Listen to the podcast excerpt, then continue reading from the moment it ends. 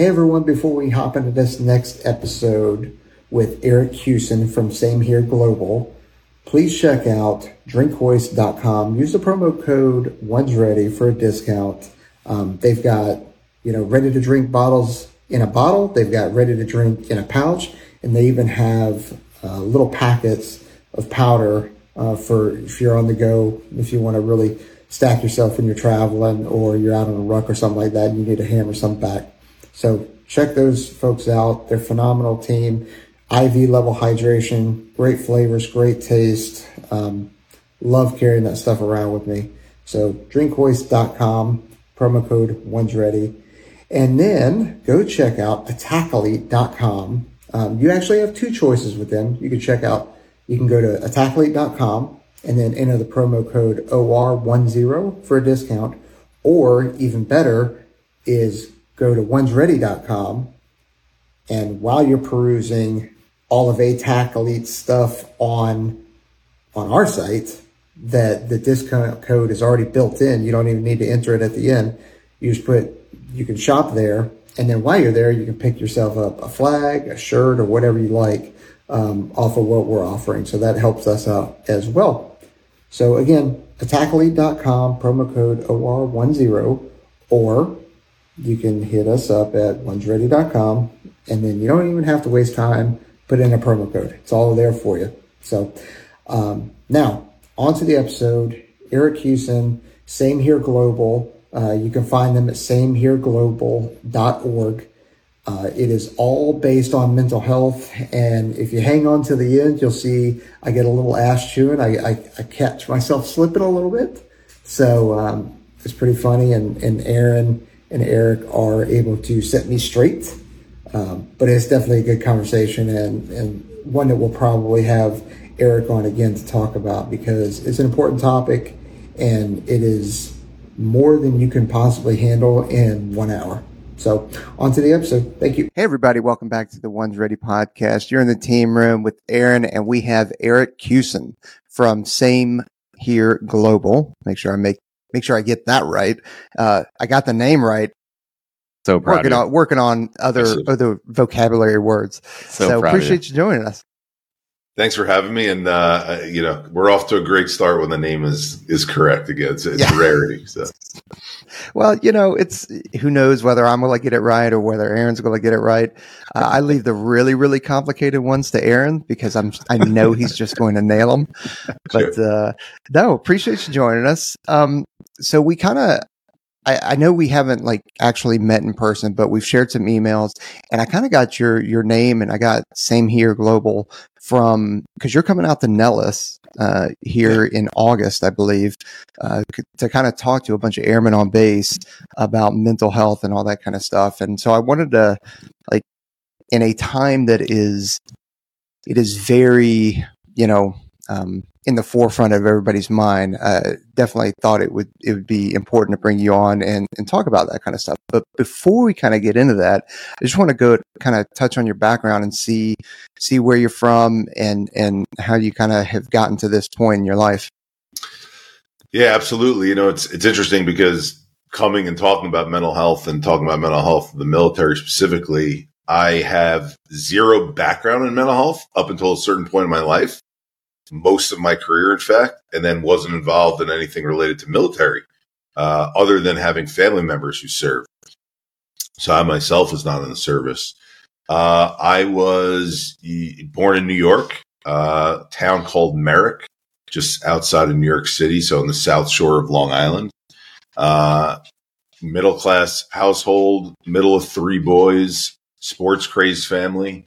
And so I, uh, my, my life was about, you know, accomplishments, right? That was, you know, what are you, what are you going to do next? What next award are you going to win? What scholar athlete, you know, uh, award are you going after? What student council role are you getting? Are you in the band at the same time doing multiple activities, uh, concurrently? Uh, had a father who was a principal, mother who was a language teacher, right? So that'll play in a little bit later into the story. And so, um, they kind of let us do our own thing, but at the same time, you know, you're watching them uh, and their roles in schools. So, so part of uh, earning acknowledgement is is accomplishments, and so Uh, played every sport I could imagine growing up. Formally in, in school, I played four actually. So soccer and football the same season, uh, basketball and then lacrosse.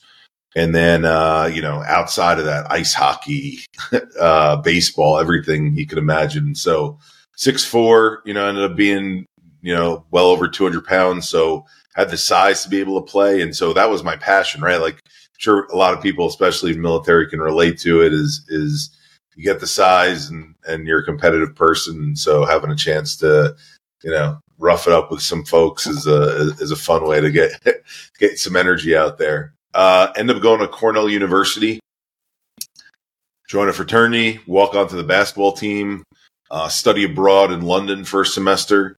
Uh, so wonderful experience up in Ithaca, New York. And I had done internships in professional sports throughout college, knowing that I wanted to work in professional sports. So I'd worked for International Management Group for the New York Jets when I was abroad in London for the London Towers, which is a British basketball team. And so it allowed me an opportunity, albeit it was friggin' eight months of interviews at a time when everyone else was just getting jobs in finance. And it was much easier because it was 2001 and the, the, you know, the economy was going well. Um, my parents thought I was out of my mind that I was only applying to places like NBA, NFL, NHL, uh, NFL. And so I get an opportunity to go work for the NBA league office. And David Stern was a commissioner. My first boss was a guy named Mark Tatum, who's now the deputy commissioner of the NBA. Uh, first person of color who's in a major position like that. So it's pretty awesome to see uh, where he's risen. And my job at the time was to work for uh, a department called T Marketing and Business Operations. And so they were mostly responsible for being the marketing think tank for the 30 NBA teams, focused on ticket sales and sponsorship sales. And in doing that, they needed someone who was going to go and talk to the players about what they call the business of basketball. So I'm six four. I I don't speak like I guess you know your typical corporate boardroom guy. I can I can explain things in a simplistic way that that that the, the guys understood, and I guess could look somewhat eye, eye to eye to them a little bit, a little bit higher than I was. Right. The reason I didn't go play anywhere after college is because I'm only six four and not six eight. Yeah, you're, um, you're, a you're a undersized two guard, my friend. Like dude, other than point playing, guards, I, like I, you joking, but like in college, you know, walking on you, in high school, you play like the four position when you're six four, right? Right. And then you go yeah. to a D one school, be albeit lower D one at the time. You're looking at these guys and they're giants, and and and you're having to learn how to go guard people out in the perimeter. right. right. Different level of conditioning, different different different uh, spot. You got to learn how to shoot more and run around the outside the paint, not just lean on someone to play defense. Right. Um, I, I, will be remiss if I don't mention that you went to Cornell. Everybody knows Andy Bernard from The Office also went to Cornell. That is, as soon as you said Cornell, I was like, you, you telling me you went to Andy Bernard school? That's in the Ivy Leagues, baby. Like I had all these inside jokes ready to go, but I just want to well, bring that up. So just want to put it out there. That that's one way there. Look, you know, I'm I'm assuming with a lot of the folks in the military, there's leans, there's political leans, right? I, I, Cornell to me, in certain Ivy League schools, and I don't know how loudly I should say this. Um, I think they're a little bit loud in the way in which they have opinions and the way they go about, you know, um, schooling kids. I don't know it was the same way back when I went. Um, so sometimes I like mentioning that just because I don't want people to think like this hoity toityness of like, you know, the way that we prepare people for this world. Like, you know, I, I, I was a fraternity guy who loved getting the shit kicked out of me, pledging, and then repeating the same, albeit within rules, um, and, and not going too overboard uh, when I when I was a brother. And so I had amazing time at Cornell. Like you are landlocked because you're four hours away from New York City, and your friends, you know, you be, you become best friends with these guys because there's nothing to do but hang out with them and go to bars and have a great time. and you know, the, the, stress of of going to classes, this is what breaks it up, right? So so call me a meathead, I guess if you will, from from uh from my college days, but I guess the balance of the meatheadedness with the ability to, you know, to, to know that there was a career path that I wanted to go on. um, so yeah, so so back to the NBA thing, the the there was a need in team marketing business operations to be able to focus on the way in which players understood how revenues were generated. And that was because these players thought, understandably so, if you think about it, soccer is kind of like this. The players that were coming out at the time that I was working there, it was Kobe Bryant, high school. Kevin Garnett, high school. Amar'e Stoudemire, high school, right? There wasn't the one and done rule. So these guys were all uh, thinking these billionaire owners think that I'm worth a certain amount of money and they give me millions of their billions, whatever they think I'm worth. And we had to explain how ticket sales, sponsorship sales, arena revenues, TV rights contributed to the overall revenue pot, which then ultimately a percentage of that revenue pot that they call basketball related income was their salary cap okay, well, if that's how it works, let me spend more time with the season ticket holders. Let me go in the suites after the games and send, spend more time with the with the corporate partners. If that pot grows, my percentage then, well, not my percentage, but my slice of that pie grows. And now all of a sudden I'm making more money. And when you see what these guys are making now, you know, the average salary when I was doing that was 3.5 million. It's now 9.5 million. And some of the, the, the high end guys are, you know, making 50, 60 million a year. Right. So, that was the entry point. I'll, I'll give a quick then after that. I think that that first story was important, but went out to Chicago to help start a WNBA team. It was the, the unique opportunity because it was the first WNBA team that was independently owned outside of an NBA franchise. So instead of an NBA franchise kind of gifting, you know, a fan base and an arena, the, the Sky were, were going to do it on their own. So I did that for two years. Then went out to Phoenix. I mentioned Amar'e Stoudemire earlier. So actually, I'm wearing my PHX shirt. Um, so nice. uh, Amar'e, Steve Nash, what they called seven seconds or less Suns, right up and down the court flying. Uh, Steve Steve Kerr, who's now the coach of the Golden State Warriors, was was our general manager at the time. So was their group sales director uh, for three years. Came back to the East Coast, VP of Sales and Service for the New Jersey Devils, and then uh, got hired after four years down in Florida for the Panthers, the team that just made it to the Stanley Cup Final uh, by the ownership group that had just purchased the team then. Uh, a guy named Vinny Viola, military background, West Point grad, team president that got hired along with Matt Caldwell, West Point grad. Uh, and I was in heaven. You're, you're in South Beach, 34, 35 years old, making more money I've ever made before in my life. No state income tax. And then unfortunately, six months into my tenure there, my brain just friggin' gives out of me. So there's there's some background with with hopefully when we talk about build up climax and then maybe some cliffhanger to it that uh that at least gets you to where uh the, the mental health part of the story starts. Well, yeah, it's always laying building yeah. blocks when we talk about mental health, like good, bad. Like when you're talking about building, you know, wh- whether it be tools or trauma, right? Like we always talk about how those how those you know building blocks kind of lay uh, lay themselves out. So as we go back to your, you know, you said a, a, lot of things about your initial, you know, sports and and you know how you interact with your family and where you live with, um, you know, those sort of things. And you, you said something really important that you know acknowledgement for you equals achievement, right? You talked about your. It, it must not be easy. It's never easy growing up. Kind of in. I was the, the oldest of six, right? So you know we felt a little bit different in the in the where were we? You were more of a middle child than obviously I was because I was the beginning. But man, it was the same thing for us. You know how how many sports and you know you kind of got to stand out in our family. You know, growing up Irish, Roman Catholic, and the oldest of six, four of us boys. It was like, well, who's the fastest, who's the strongest, and in my case, you know, who's the loudest. Uh, it really gets the most attention. So, um, how, how did those, as, as we go all the way back to that, um, you know, and as, as we go, you know, fast forward through all of your things, like you did have all those accomplishments, but did you feel like that was a direct connection to as you were growing up, you had that need for acknowledgement, you know, through achievement? So what's fascinating about how I typically tell the story, because obviously I have to come to Nellis. When I say have, you know, I'm excited to come to Nellis. Um, and it's a story I tell in K through 12s when we start with pre-K through third graders. And then when I go to CEOs and we talk with organizations like JP Morgan Chase and United Rentals, right? I say that because Aaron, I didn't know at this point at 35 years old what you just acknowledged, the building blocks and this thing called trauma had anything to do with why my brain was failing me. So I've left a lot of the details of my childhood out. I'm happy to start with them if you want me to answer them that way. But the reason I leave them out is because the acknowledgement at the time when I'm 35 is I've got a chemical imbalance and I need chemicals to balance out my imbalance. That's mm-hmm. all I'm understanding at this point.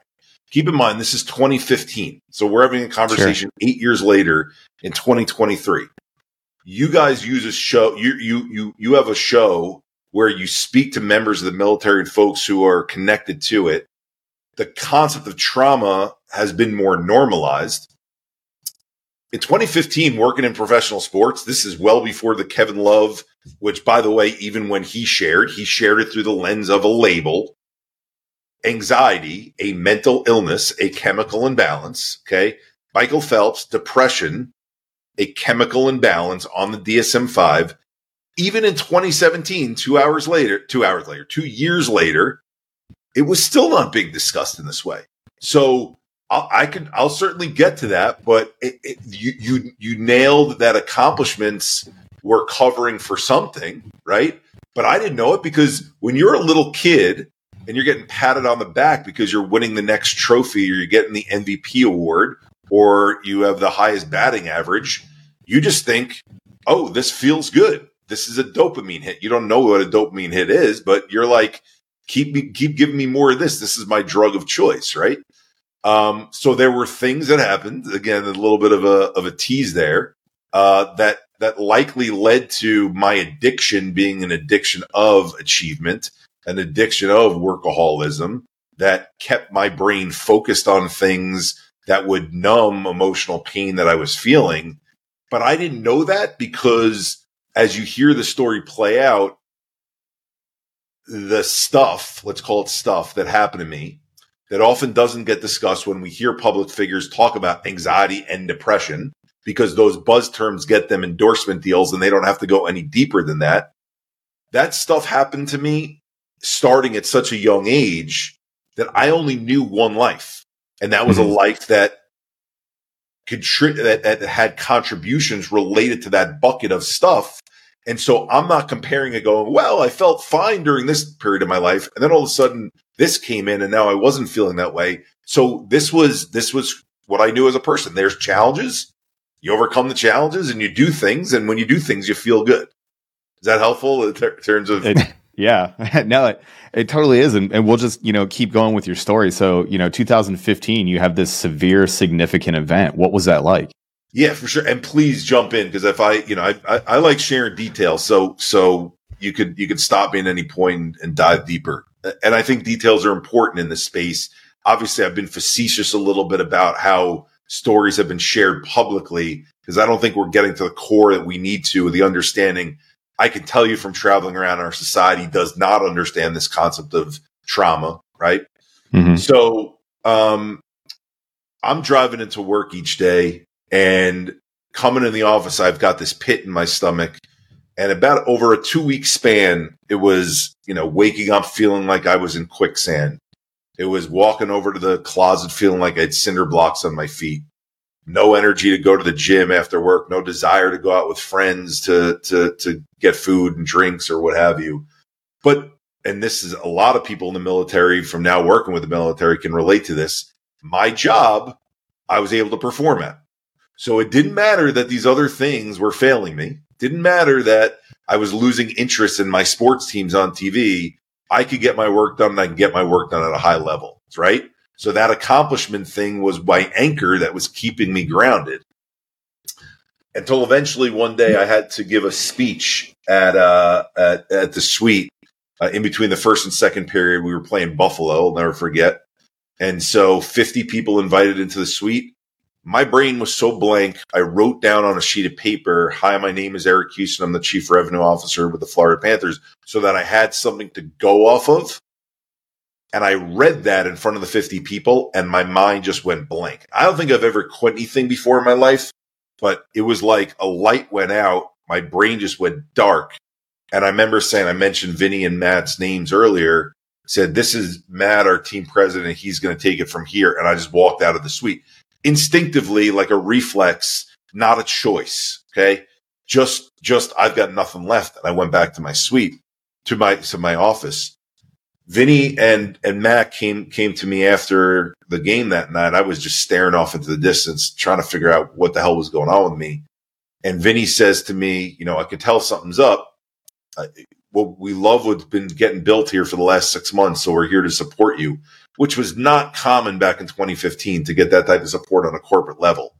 Obviously, him having a military background, which is why part of why I love working with military. He says to me, looks me in the eyes, and, and you guys will appreciate this. He says, We never leave a soldier out in the battlefield. Take as much time as you need one month, two months, three months, whatever you're feeling, you're going to come back hitting the ground running. And when I heard three months at the end, the cap, right, of the of the three that he ran off, I don't know that he had that number picked out in particular, but that's what I heard. So my thought is, I'm sick. I don't know what the hell is wrong with me. Back to your points earlier, Aaron, about what happened to me as a child. I don't know at this point. Do I have a brain tumor? Did I have a traumatic brain injury from playing sports that was just now manifesting? As weird as this sounds, is there an aneurysm or a blood clot running through my brain that's I was so dysfunctional. I couldn't look at a computer and read sentences on a on a screen and have them sink in. I, I couldn't call people up uh, with a menu uh, in front of me and order food. Like that's how dysfunctional my brain was and uh, and hearing three months, what what do we go to? We go to what we know. So I'm thinking, I've watched commercials on TV. It's if it's this mental health thing, you take these chemicals, right? These, you see a you see a sad face with a gray cloud above it. Now, important for everyone to know because because we talk about how different people are impacted about mental health. I did not feel sad once this whole time. I felt numb, exhausted, uh, out of it, glazed over, but not sad. So a little bit of a different than the depiction that we typically see, but but it felt like there was some mental health aspect to it. And then in those commercials, you see a pill introduced 15 seconds into the 30 second commercial. And then all of a sudden, the person's smiling, the gray clouds have gone away, the sky is blue, the sun is shining, the birds are chirping, and you're, and you're good. Life so, is better by the end of the commercial break. Yeah. Yes. And, and, and think about this for a second. For everyone who hasn't tried medication on the mental health side of things and, and thought about whether mental health is, is cured and treated by medication specifically, when we all grow up as little kids, I don't care where in the country you are in the US, your parents take you to your primary care doctor or what they call the practitioner, general practitioner, or pediatrician, or family doctor, or whatever. And they give you this bubblegum tasting medicine before you're ever able to swallow a pill. And the things that you have are labels. You have strep throat, Aaron. Jared, you have uh, bronchitis. You've got pneumonia. And then they go, based on you having this, here's the drug, penicillin, amoxicillin, Levaquin, when you have a uh, sinus infection. And what happens? We take it for 10 days. Two days into those 10 days, after our parents say to us, sleep it off, sweat it off, get the fever out of you, and you're going to feel better. And two days later, you're back in school. So we're indoctrinated into this idea, right? I'm not going to get into conspiracy theories here, right? But whatever you're you want. Safe space, about. baby. Let me tell okay, you, Eric. Well, hey, we go so, deep here, homeboy. You're talking to the right guy. Good. Okay. So, so listen, I mean, the way that medications are sold in this country, we are taught a certain process early on, right? So it just makes sense then that what do you feel when you have strep throat bronchitis, pneumonia, uh, um, sinus infection? You feel lethargic, run down, exhausted.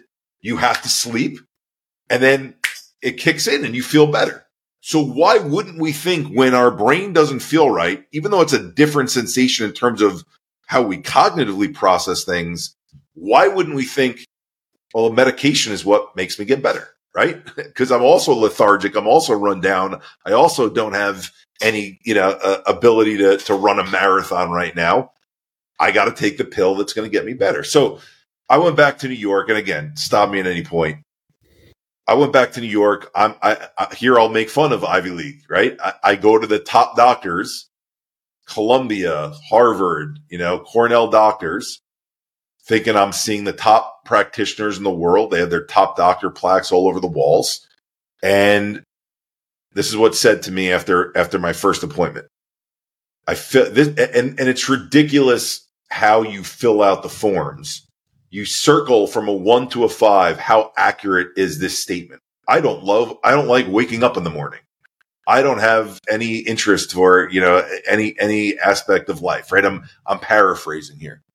So the guy here's the funny part about it. Like we all grew up in the era where like scantrons were run through when you filled out the bubbles with uh with with pencils. This guy oh, didn't yes. even have that, right? Like you're, you're, you're spending money on a friggin' appointment for 45 minutes or whatever, however much time he's given you, and he's spending 15 minutes of it manually adding up your your circled numbers on a sheet of paper. And he just looks up at me and goes, Eric, you have a shitload of anxiety on top of a shitload of depression. You need heavy artillery for it to be knocked out of your system. And what is heavy artillery in his mind? It's a lot of medications. And I left that appointment with five different prescriptions. Okay. An SSRI, a booster to the SSRI. People know it as Abilify or Rexulti. Those are usually the two that are used. An off-label drug, a drug called Seroquel, um, that is is used with schizophrenics, but it's supposed to really calm the nervous system down. And then a benzodiazepine in the form of Xanax. So I go from taking none at this point to taking five, and you know talk about being out of it the next morning when I wake up. he, here becomes the process. Okay. So, so now imagine I'm living in my twin bed at my size at my parents' house because I left everything down in Florida.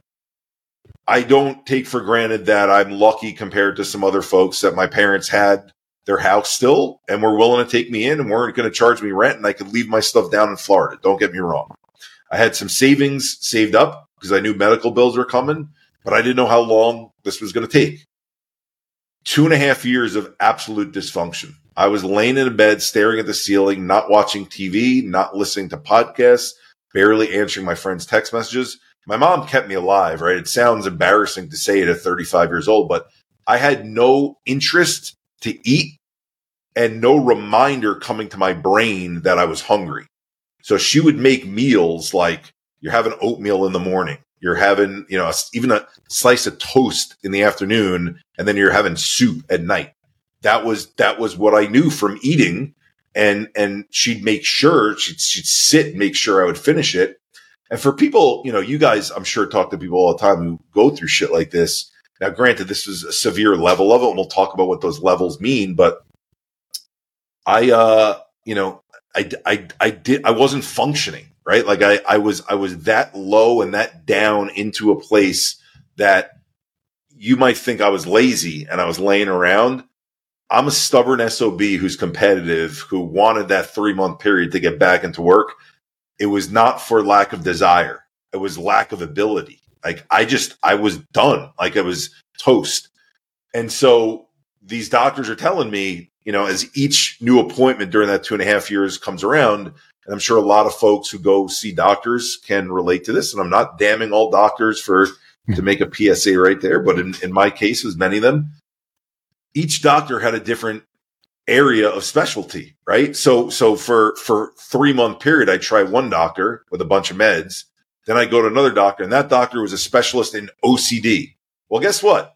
Find me a fucking person on the planet. Excuse my language. Am I allowed to curse or no? Oh yeah, okay. sure. Go for it. Yeah, you're good. Find me a fucking person on the planet who doesn't have obsessive tendencies, who doesn't right. walk down a sidewalk and sometimes go, "I need to touch every single crack when I walk down the sidewalk." Okay. Yeah. Or who doesn't walk on the wall and go, "I need to touch," you know, each area of the wall as I'm going through. So my point there is, is these buckets that they put you in and and in my case it was melancholic depression anhedonic depression ptsd ocd adhd jeez. What, whatever the specialist is and what they've studied or where they have a focus and attention and even i would say a passion they're going to find something fucked up in your brain from your thought processes that fit what they work on. And i heard so many times eric you've got all these other symptoms but your grade a issue is ocd right? And then it would switch. So the the the racket here is there's drugs that they claim target specific labels. And so as a stubborn person who had the means to be able to spend because I had the savings, I was the perfect customer for that model. Because got to get you into a label, baby. I, I got I got label. your fix. Yeah, I got your fix, and if it's a new label the next time, okay, it's a new label, and you're going to have to adjust. And here's the four to six week period of adjustment. So even though you feel like shit during those four to six weeks, don't worry, wait for it because at the four week mark, we'll better be able to judge whether or not this kicked in and worked for you. The hell with that you might kill yourself because you're having awful suicidal ideations and the world feels like a just an awful place to you, like it's hell. But at the four week period, we'll better be able to evaluate and then we'll change if we need to, right? And again, it, I, as you guys are shaking your heads, you know, you, you hear these stories all the time. So it's not new to you, right? But it's, it's, it's so now being in the space, it it breaks my heart of of that is the model, right? That is yeah. the most common model that, that exists. Okay. So now a doctor tells me you've tried everything, you know, that that that's out there. You got to try something outside of drugs. Let's by the way, 50 different combinations. So SSRIs, SNRIs, MAOIs, and tricyclics. Okay and I'm skipping for the purposes of storytelling. I say I don't even know oh. half of those things that you just said. Okay, yeah, me either. I'm supposed to. Selective serotonin reuptake inhibitors. Yeah, yeah claim to work on serotonin. SNRIs, okay, yeah, the, the norepinephrine, ones... and then MAOIs and tricyclics are old school antidepressants before the SSRIs came out. Here's the fucked up thing about SSRIs. I'm going to pull the, the, the, the curtain away for everyone to know selective serotonin reuptake inhibitor. So even in a model where they claim you don't have enough serotonin in your brain, when you take the Paxils and the Lexapros and the Prozacs of the world, you're not putting serotonin in your brain. It's not synthetic serotonin. You're putting in something that blocks the reabsorption of the existing serotonin, which you may have a very small amount that you're naturally making that your neurons need to be able to fire from your presynaptic neuron to your postsynaptic neuron so that you have a thought or a feeling. They free float in those synaptic areas, waiting for the presynaptic to shoot it to the postsynaptic. Well, if you already have a low amount of it, blocking the reabsorption so that there's still more free floating. If you don't have that much free floating in the first place, it's not going to fucking do that much for you. okay. So, so that's, that's why it's called an SSRI, right? And, and, and you know, it's not synthetic serotonin where they're like, you have an imbalance, Jared, and we need to give you more of it. So we're going to pump it into your brain. That's not how it comes in the chemical form. So not surprisingly, I, I didn't know this at the time, right? You just think, okay, that, that's the chemical I need more of. So sure, give me that medication. So, so something that I'm sure many in the military are familiar with, I'm told to do TMS therapy. Now, now, as I share this, TMS is transcranial magnetic stimulation I don't want to damn it for people that it's working for or that it may work for. I think different things work for different people. In my case, if you all familiar at all with it, they put this half moon shaped coil above your head and they put a, a cloth uh, um, cap on your head and they mark the cap on a certain area to hit this thing called a motor threshold so that your, your thumb jumps to make sure that they're hitting the right spot and they're shooting electromagnetic waves into your brain, kind of like what comes in the form of uh, through an MRI machine, hoping that it's waking up areas of your brain that were dormant before, right? And so that sounds logical to me. So sure, sign me up for it. I'll try it. It's something different than, you know, taking all these meds. So I do that. I'm 23 sessions in, 23 days in a row, $350 a session, not covered by insurance. Okay. And I I, I remember the trips back and forth and having these ideations of thinking of throwing myself in front of a train. I hope I'm not triggering anyone by saying this, but I had to take a train to get there. Thinking about going in between the train cars and jumping out between the train cars. Like those are what ideations are. I'm sure we'll have conversations when I'm done telling the long story. Where do the ideations come from and what are they? Um, so I'm at my house now, the morning of the 24th. It's four in the morning. I haven't slept the whole night. And I'm staring at this bottle of pills on my counter. And this is the first time in my life I ever had this thought. This thought starts playing in repeat. Swallow that bottle, swallow that bottle, swallow that bottle, swallow that bottle, the whole thing. And I've only looked at a bottle of pills before as something that you take to fix you once a day. I'd never looked at it as a weapon. And now my mm-hmm. brain is seeing it as a weapon. Now, now, Aaron, you asked what happened in my past. We're going to get to what happened in my past, but nothing in the two and a half years leading up to that instance with that bottle situationally had gone wrong. My dog was healthy. My parents were healthy. Didn't have a bad breakup. So how is that thought jumping in my mind? It wasn't a hallucination. It wasn't a voice. It was a magnetic pull towards grabbing a bottle to the point where I was sitting on my hands, stopping myself from lunging. Like I had two different parts of my brain. One part going, swallow, swallow, swallow it. The other part going, the hell are you talking about? You don't want to do that. Where is that coming from? And that second part was the part that allowed me, since I was living with my parents at the time, to go, you got to take me to a hospital because I can't stop myself from these weird thoughts that are coming on my brain. I'm thinking I'm an alien. No one else has had these thoughts before because they weren't being openly talked about. So I go inpatient. Okay. Here, here's back to Ivy League stuff. I go to Cornell Med, not because I was an alum, because that was I was what I was told was the top treatment facility center. Skipping the intake and all awfulness of that, I, I meet with the attending psychiatrist. She's a Harvard trained doctor. Okay. She's got top doctor plaques on her wall. I sit in her office. She reads, Jared, all the drugs that you said you hadn't even heard of all of them. She yeah. reads a list. She reads a TMS therapy and she uses these two words with me, which changed my life in an awful way at the time, but for the better way in the long run. She said, Eric, you've tried everything there is. Your last resort, those are the two words, is to do ECT. Okay. So electroconvulsive therapy or shock therapy, probably the thing that scares the shit out of the most of us in this space that we hear about, that we see in One Flew Over the Cuckoo's Nest and, mm. and all those fun movies. And at the time, I, you, 2017 now, you're not talking to anyone going, did you do ECT when it was offered to you?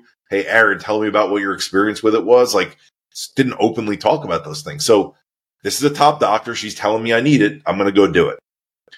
So 12 sessions of getting my brain shocked into seizure. For those who don't know it, they put electrodes on your skull. They put a cuff, blood pressure cuff on your ankle. There's a propofol that's injected into you, the stuff that Michael Jackson overdosed on. That's the anesthetic that they use.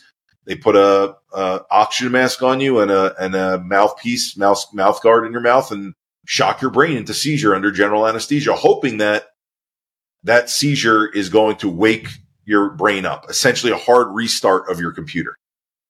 Wake up after each session, have no fucking idea where I am. What's your name? I don't know. What state are you in? I don't know. They're making things worse, right? From what you guys know about the nervous system, and I'm, it's a little bit of a, of a tease. They're increasing my sympathetic nervous system response by fucking me up even more going, do you know this? Do you know this? Do you know this? To test to see what the negative effect is. And I don't know any of the answers.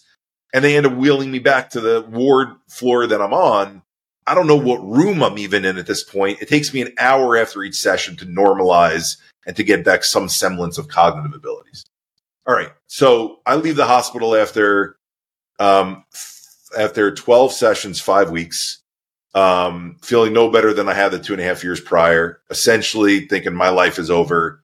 This doctor told me last resort, I'm this thing called treatment resistant from all these labels that they threw at me. I'm done. So I mentioned my parents are former educators. Father was a principal. Mother was a language teacher.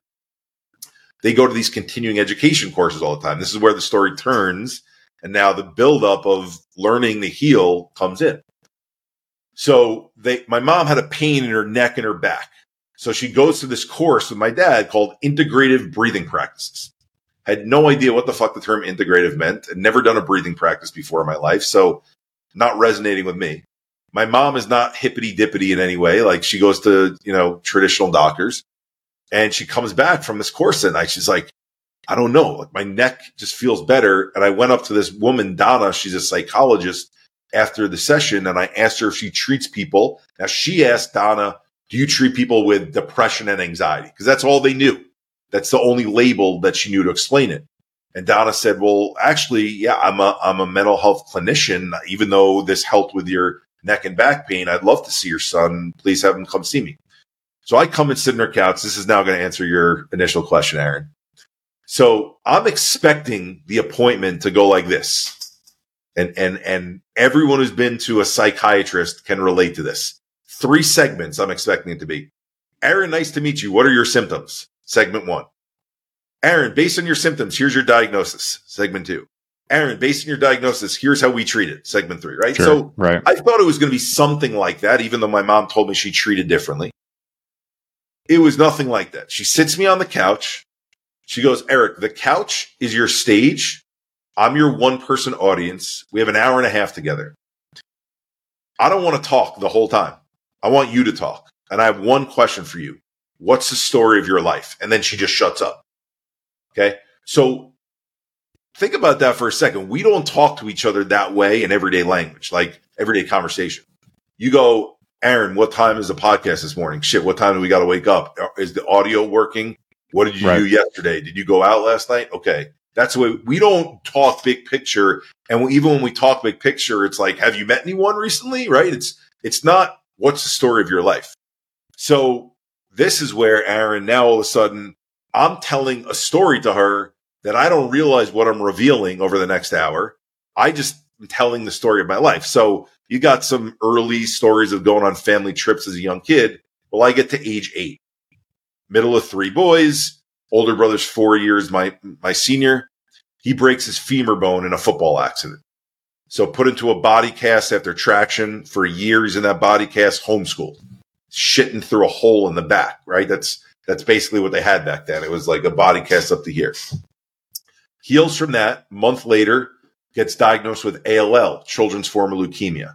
Late 80s, early 90s, people are calling people with cancer the big C, afraid to go near him in the hospital. The treatment protocols back then are not what they are now. It's five years to get the chemo and the radiation in that system to try and knock it out. And the prognosis is not the best. Like they're they're preparing us for what might happen.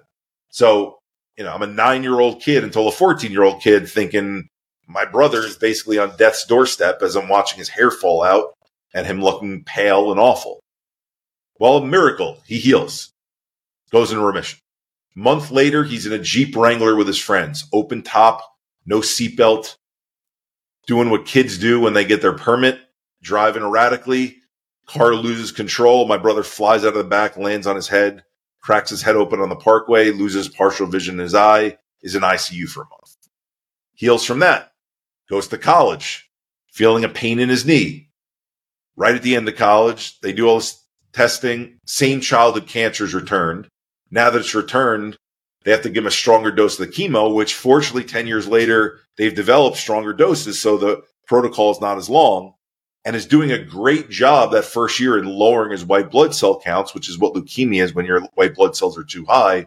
But unfortunately, his body's breaking down. So yes, he's losing his hair, but you're seeing his joints break down and he's hunched over and he's having a difficult time walking.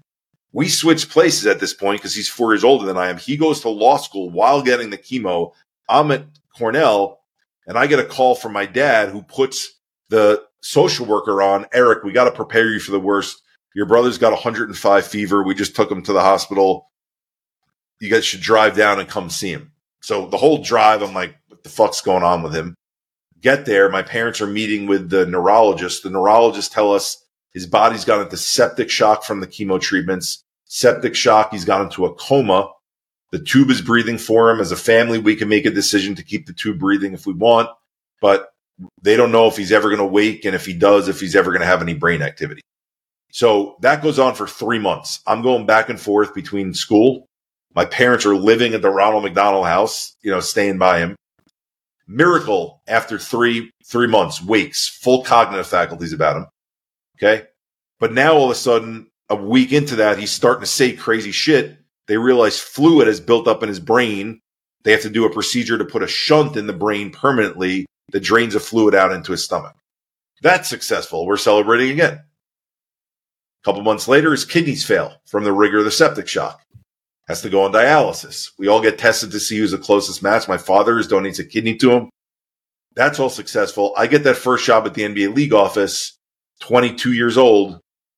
9-11 happens. And then three of my close friends pass away back to back to back of either misdiagnosed or undiagnosed heart conditions. One guy running on a treadmill collapsing. I mean, for that shit to happen at 22 is just, you know, so rare and that to happen to three friends. So the woman, Aaron, hopefully that answers a good deal of your questions. Eight to 22 years old. But this woman stops me, and this is, I'm sure we'll have some back and forth in this.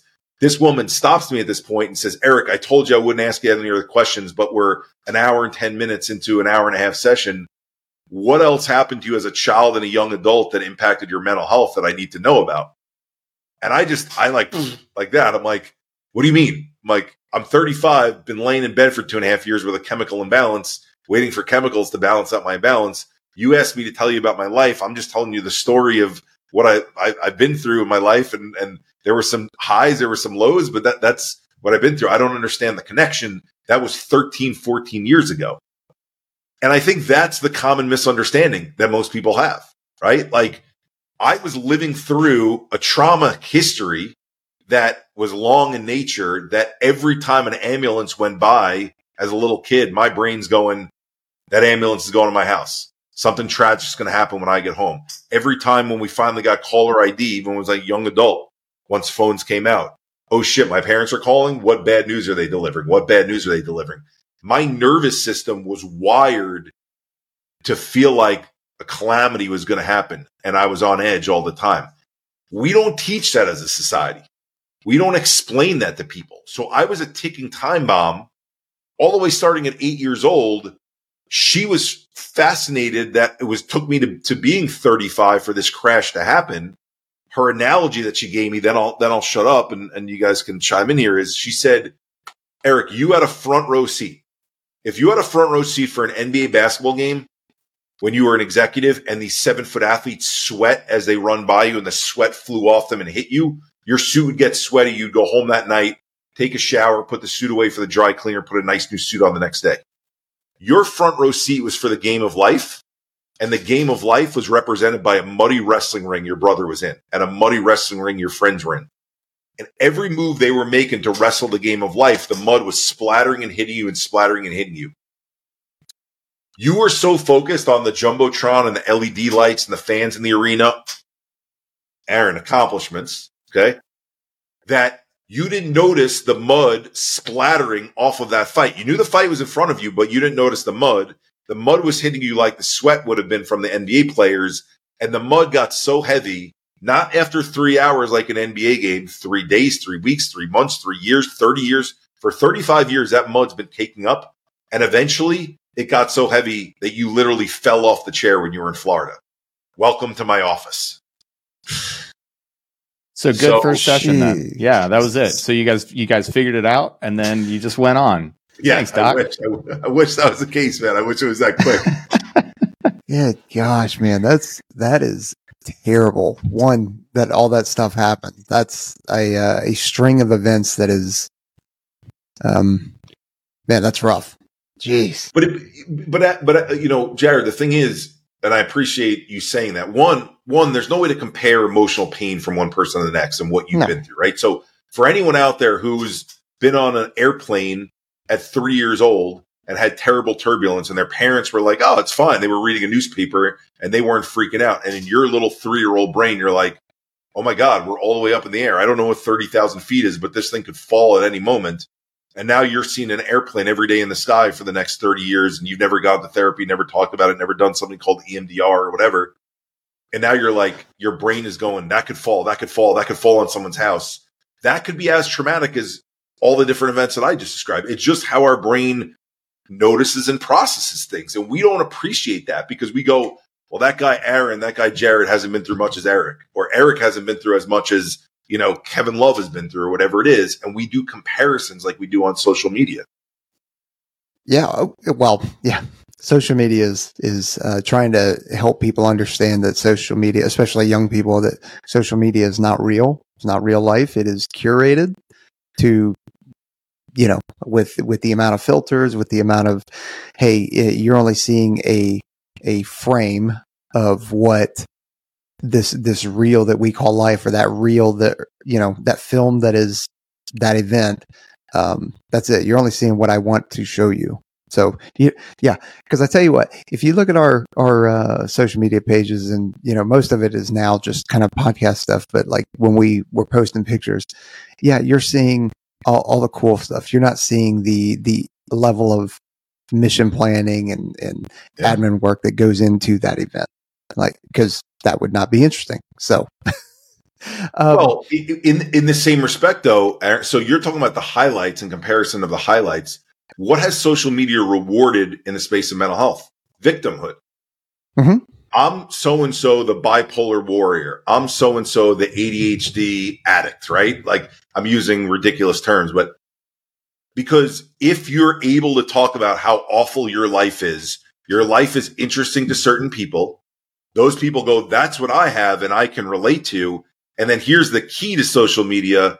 Let me post something that makes it an us and them topic where I can say those people did this to me, right? In my case, my story could have been my awful parents for not taking me to therapy at a young age and not realizing these things were impacting me the way we were brother. Bullshit. My parents were doing the best they could at taking me to every fucking practice they could. They didn't know what the hell therapy was back then.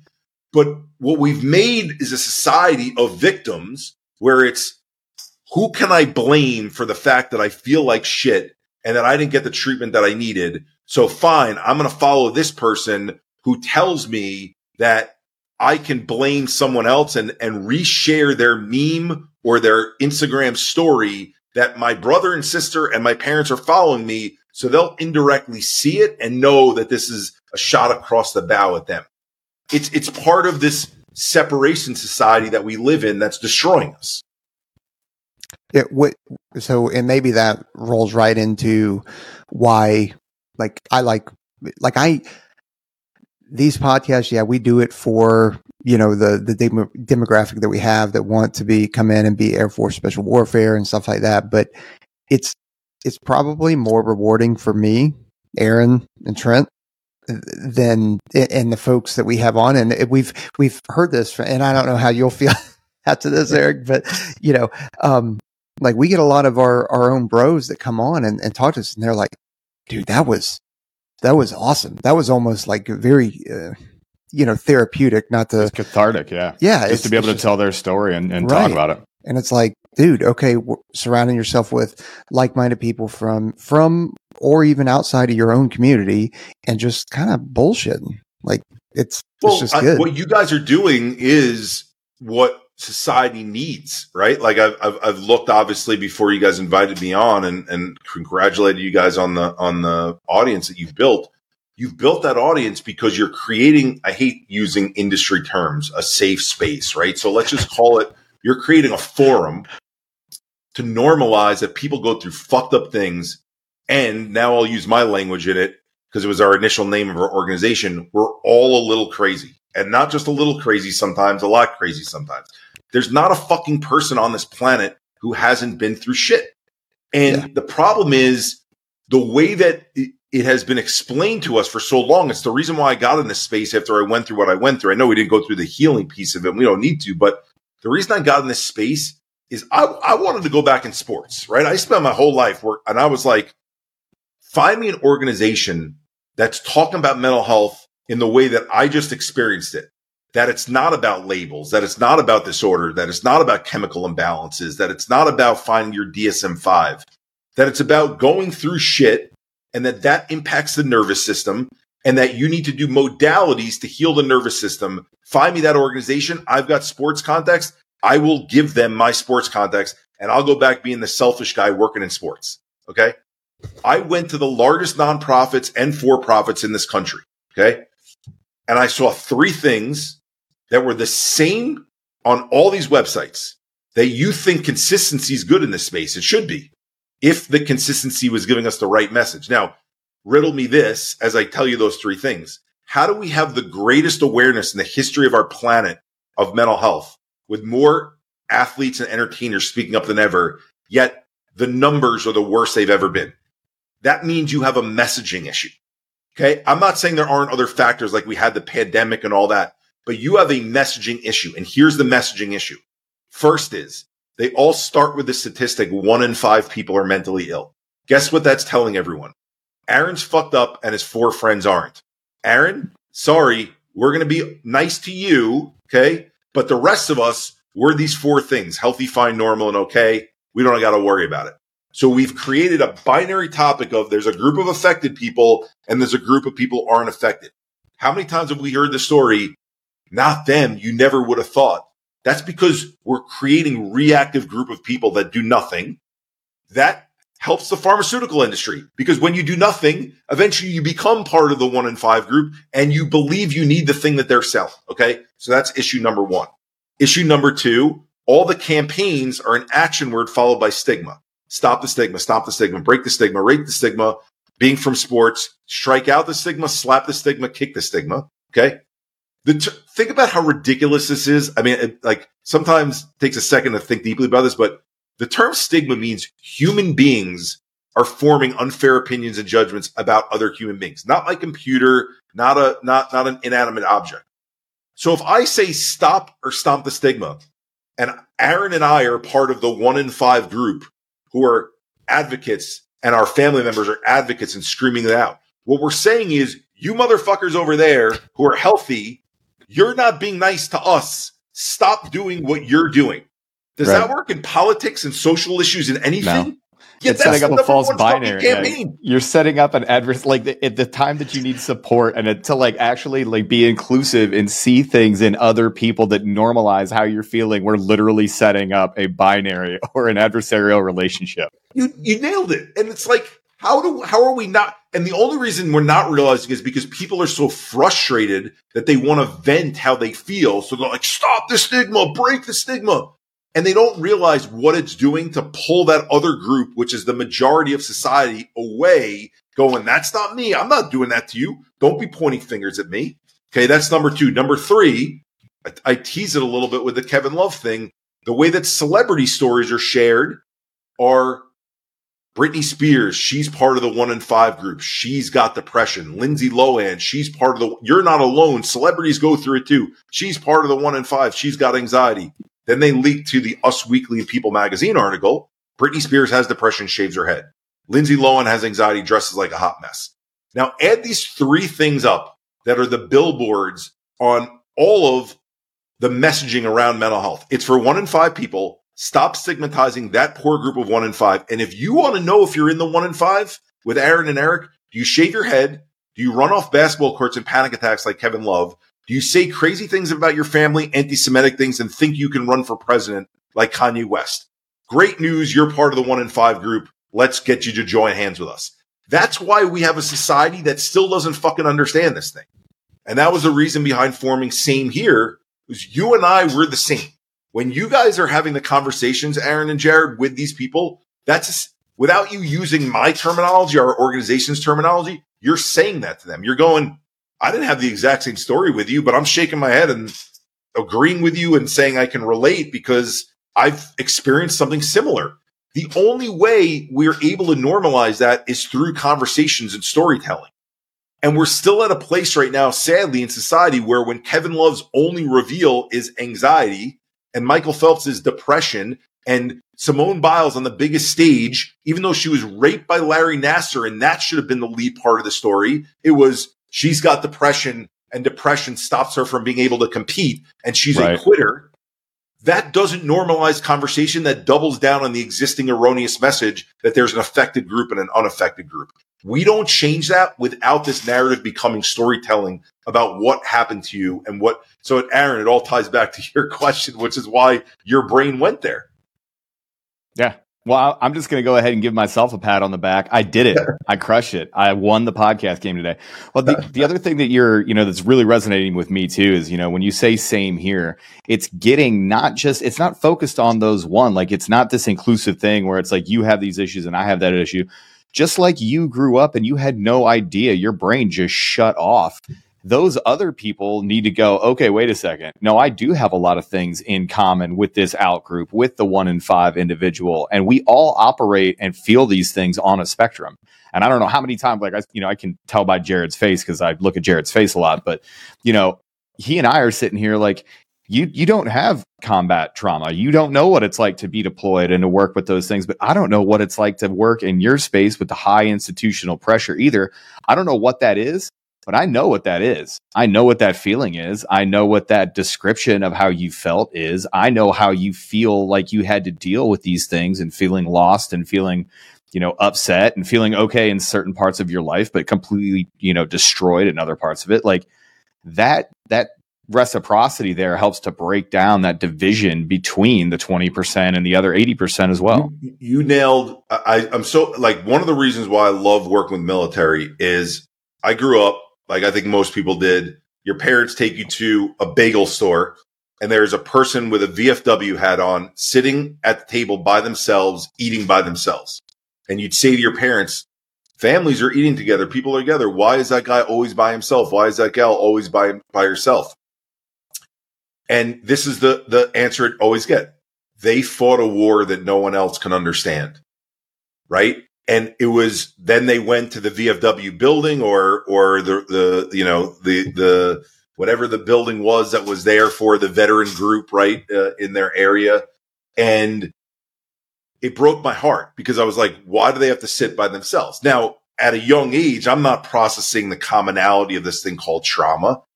And then the more I realized and the more I went through it myself, and I was like, holy shit, the mom who loses her son at 12 years old has fought a war that they might say, well, no one can understand, only people who've got that bucketed way of looking at life and life experiences separates us. So, and I hope this isn't derogatory towards the military. I don't believe it is because I use it with them when I, when I present and I do when I'm coming to go to Nellis.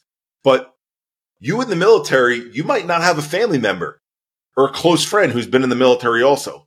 Why are we limiting who you can find comfort in and camaraderie with because that person hasn't had the exact same experience as you in terms of the source of where the trauma came from?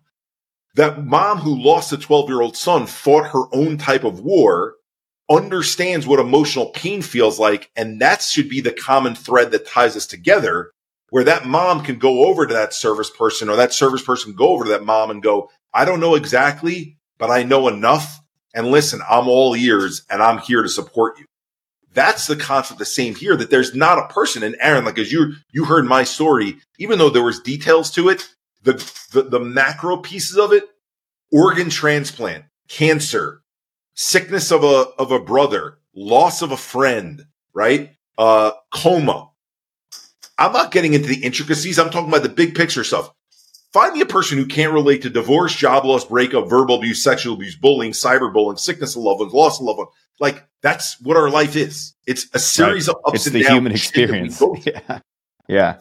And we don't we don't acknowledge that. We don't we're like, "Oh, I don't have it." So so we can't talk about that stuff. But how do we right. break out of those bucketed categories then? Like you you, you know? have to do storytelling, Jared. You because and you have to do storytelling in a way that's educational. And as an organization, I mentioned some of those other organizations, mm-hmm. Calm and Headspace are, are more in the for-profit space. They started off with a great message. Andy Puddicombe, he's a Buddhist monk. He's going to teach the world how to meditate. Then the venture capitalists came in and said, we need a 5x return, a 10x return. And all of a sudden their messages became get 10% happier in 10 days guaranteed. Uh, That's yeah, I, rem- selling I remember the one that. in 5 mm-hmm. You're telling the yep. sick people they're sick. So yep. to answer your question, Jared, the only way to change this is edu sales, right? You need nonprofit and for profit organizations that need to generate revenue, podcasts like yours that hopefully are trying to gain audience at a certain point. I know you do this out of the goodness of your heart, but that you could eventually keep it going and growing it. That not only tell the story, but in telling the story, explain some of the science behind it. Explain what polyvagal science is. Aaron, dive into what the what you call a spectrum, I call it continuum is and how there's a balance between parasympathetic and sympathetic nervous system response and how the sympathetic response jumps in and becomes dominant. And that's why your brain freezes and breaks just like a computer does when there's too many windows open on it and it gets overwhelmed. That's what happens to our central nervous system. If we teach that understanding of mental health, then it doesn't matter that our experiences are different. What matters is that how we go through that continuum is similar and we're able to relate on that. That's what creates commonality and brings us all together. It's not an easy, like, it's, I think once you have that realization and you, and you have a way forward, it's kind of like, okay, well, yeah, obviously. But people, because people are so ingrained in the social media or so, um, they're in that deep rut of uh, whether it's victimhood or that compartmentalization or or that hey that us versus them you know like it's it's it's going to be tough to to change folks. And I and I think it's unrealistic we'll change everybody but I mean you know not, if you can every, if, there's three rivers to everything right? There's the gung ho people who get what you're doing. There's the people in the middle who go it kind of makes sense prove it to me and then there's the people go never, not me. I'm not going to change, right? We're trying to get more people in River One. We're trying to get people from River Two to go into River One and go, oh, I get what they're saying there, right? And be open to it. And the River Threes may never change. Okay. But we're trying to shake their foundation enough to at least, hey, why are there more and more people moving from River Two to River Three? Yeah, the only way I know, because it's the space I was in, Jared, is get athletes, get entertainers to not share their labels, but to share what they've been through. Theo Fleury, NHL hockey player, raped over 150 times at 15 years old by his male coach. Jeez. Plays 15 years in the NHL, one of the greatest players of all time, scored over a thousand points. He's got a gun rattling between his teeth, about to blow his head off right around retirement age that's the reason that happens is because he had no coping mechanisms, didn't know what mental health was. And all that shit is building in a system that he didn't tell anyone about from the age 15 on. That's a story that relates to people, that educates them, that gets them to go, I didn't, I wasn't raped, but what did happen to me at 15 years old? What was I suppressing? What drugs and alcohol and sex and gambling and shopping and eating did I do that stopped me from healing and actually getting to the source? So you're right. It's going to be a long t- change, but but but look at it this way: Jane Fonda and Richard Simmons, okay, got in leg warmers in one case, and then short, way too short shorts with curly hair, and jumped on stage and did sweating to the oldies in the in the 70s and 80s to convince people that working out was not just for Arnold Schwarzenegger. And they edu sold people into this idea that we need to work out so that we don't have this thing called a heart attack when we get older, right? And and we don't get get diabetes with terrible blood sugar. I'm not saying America is perfect. To your point, there's people who are morbidly obese in America that don't get that message. But we've educated a lot of people to where there's a gym on every corner right now. We're at with mental health. This this may be a drastic uh, uh, take on it, but I believe it. We're at in mental health where we were with physical health in the 1960s. Okay. We're 60 some odd years be, be, uh, uh, behind where physical health is because there is no mental health gym on every corner. No. There are no athletes and entertainers and people, public figures who are getting up on stage and going, this is how I do yoga, EMDR, havening, tapping, okay, TRE. Okay. Th- th- that's not mainstream right now. So if that happened in the 60s, 70s, that means we have to get to that place with these groups my tack to do it is partner with professional sports teams who help us get on platforms, partner with athletes who help us get the, the word out there. I don't see another way. I'm not going to have billions of dollars to spend against the messages that's about bucketing. I'm not going to have a social media that's 15 million people overnight that's going to change it. So I have to rely on holding hands with these other people and organizations to do it. And you guys can go check this out. This is samehereglobal.org to get a little look behind the curtain about exactly what Eric's talking about. You can find him everywhere on socials. It's same here underscore global. So you can find it there. And I'll make sure to put this in, in the description and stuff. But you know, just going through over at samehereglobal.org and looking at what you guys are doing, it all started off with, you know, we're all a little crazy here, which by the way, I love it. Uh, our, one of our career field mottos is, you know, no kidding is PJs. We have the Cheshire cat, right? Like we're all a little mad here. We, we materialize out of nowhere and, you know, you're just left with a smile and a, and a whisper of, a, of somebody that was there. Like we, we connect with that. Um, it's one of our, our career field, you know, symbols. Um, but you know looking at looking at samehereglobal.org and looking at all of the things from the holistic viewpoint we talk about putting on your mental armor right? Like when you go to nellis and when you, you talk to folks this is going to resonate with the military community. You know you don't put your body armor on after you get shot. You put your body armor on to go to work. You have to get yourself prepared. Like there are things that we do from physical fitness to nutrition to training to you know tactical uh, expertise that you need prior to the event. And if you don't have it prior to the event, it's going to happen exactly what you did. You know, you essentially had an IED go off in your brain of unresolved yep. trauma of a thing that led up to you and it, it cost you, you know, two years of your life plus all of the, the steps that you've made to get where you are now.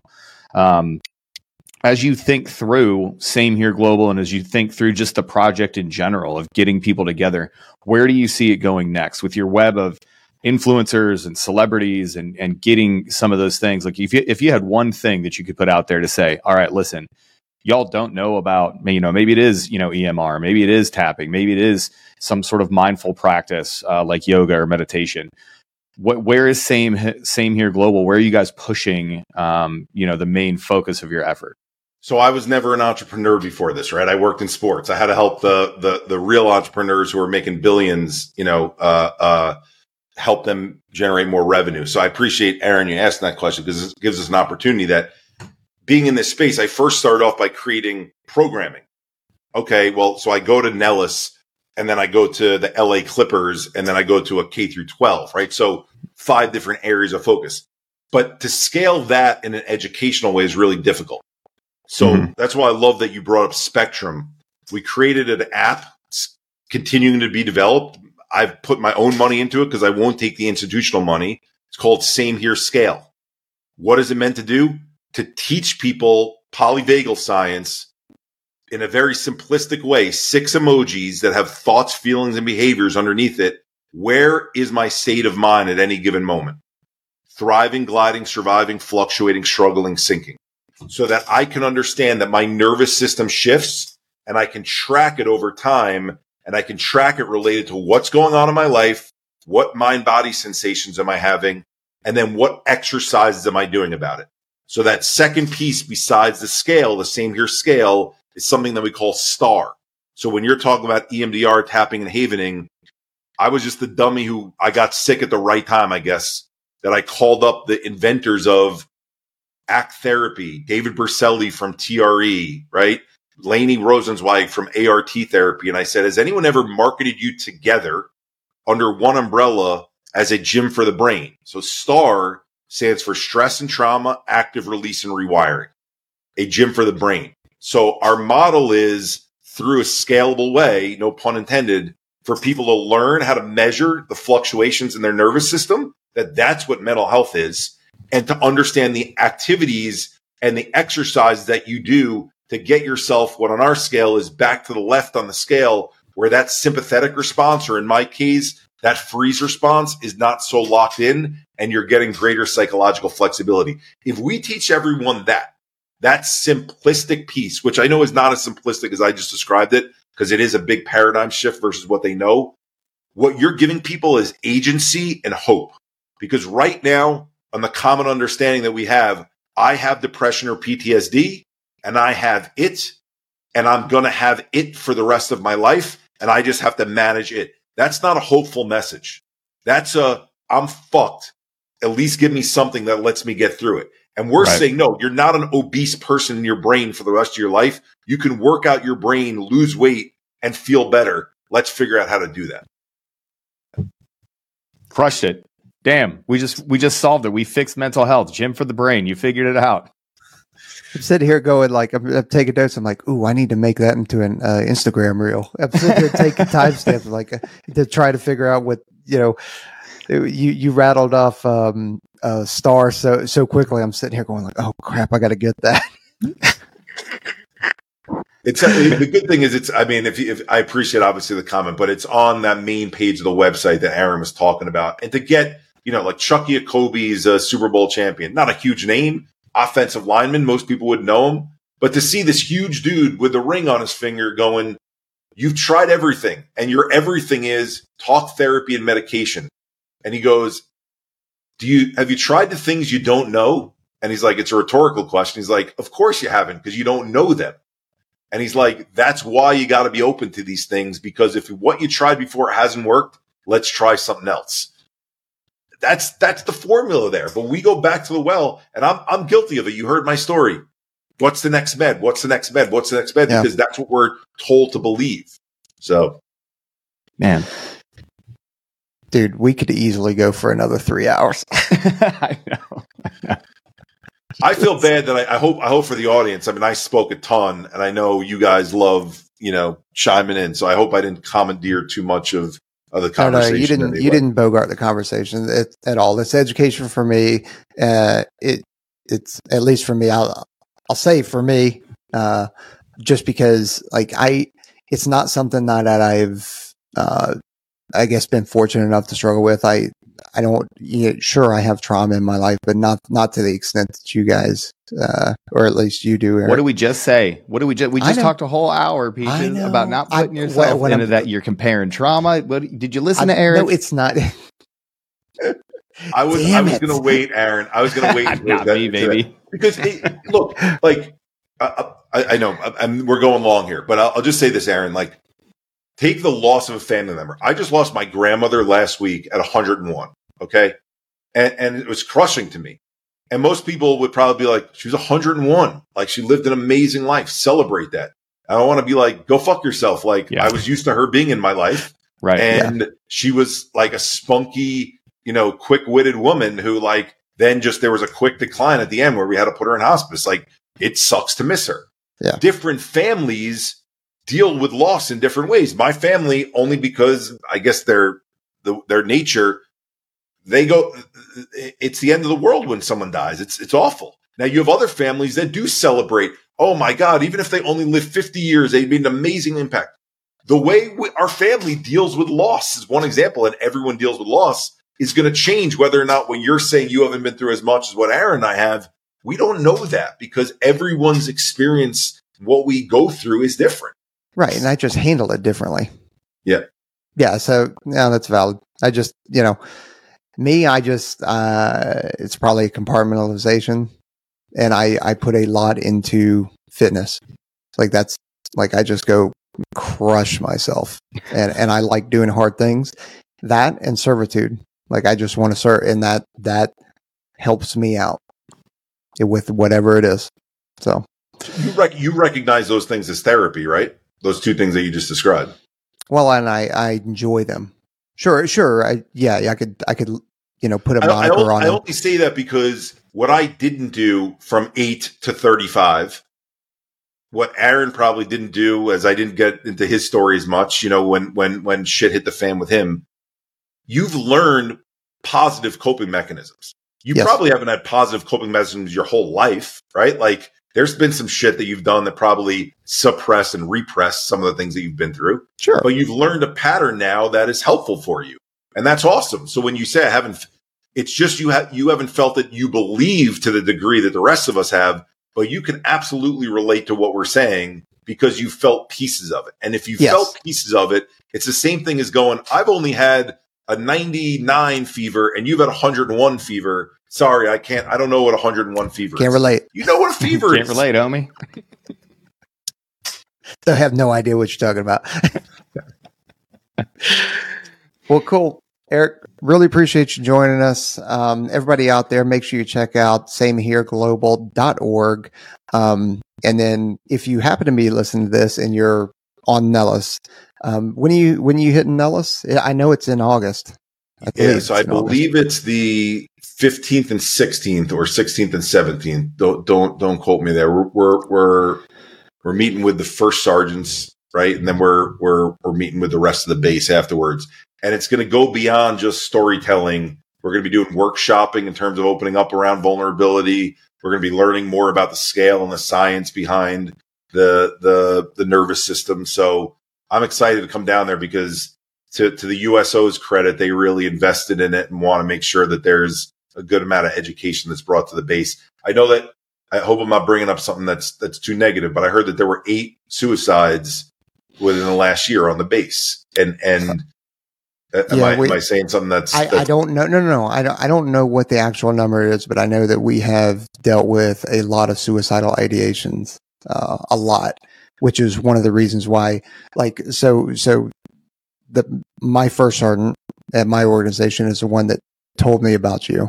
And, and, then he sent it out to everybody. And then that's when I was like, well, let me check this out, you know, because, um, Nellis alone. And, and that's, that's when we talk about Nellis, we're talking about one base with, uh, I think we have, I don't know how many people we have on here. I think about 9,000 people. Yeah, I was going to say it's under 10,000. Yeah. A couple thousand people. Yeah. Um, and that's not including the ret- massive retired community here in Las Vegas. Yep. Um, you know, we've got a whole nother base just right up the road. Um, and then you talk about the, the 360, I think 340,000 airmen, airmen doesn't include Marines, soldiers, um, sailors, you know, coasties, Space Force Guardians, and then all the retirees that go with that. You know, it's just, uh, it's wild. It's a, it's an overwhelming number. So who knows how many are, are dealing with stuff just on the military side of the house. Yep. So, no, again, appreciate it. And uh, hopefully, I, I, travel a lot. So hopefully, I'm in town when you're here. I'll, I'll have to poke my head in and shake your hand. So, yeah, awesome. Love to. All right, everybody. Uh, appreciate you joining. Don't forget to like, subscribe, hit that notification bell, and then leave us a review. We're out here. Thanks, Eric.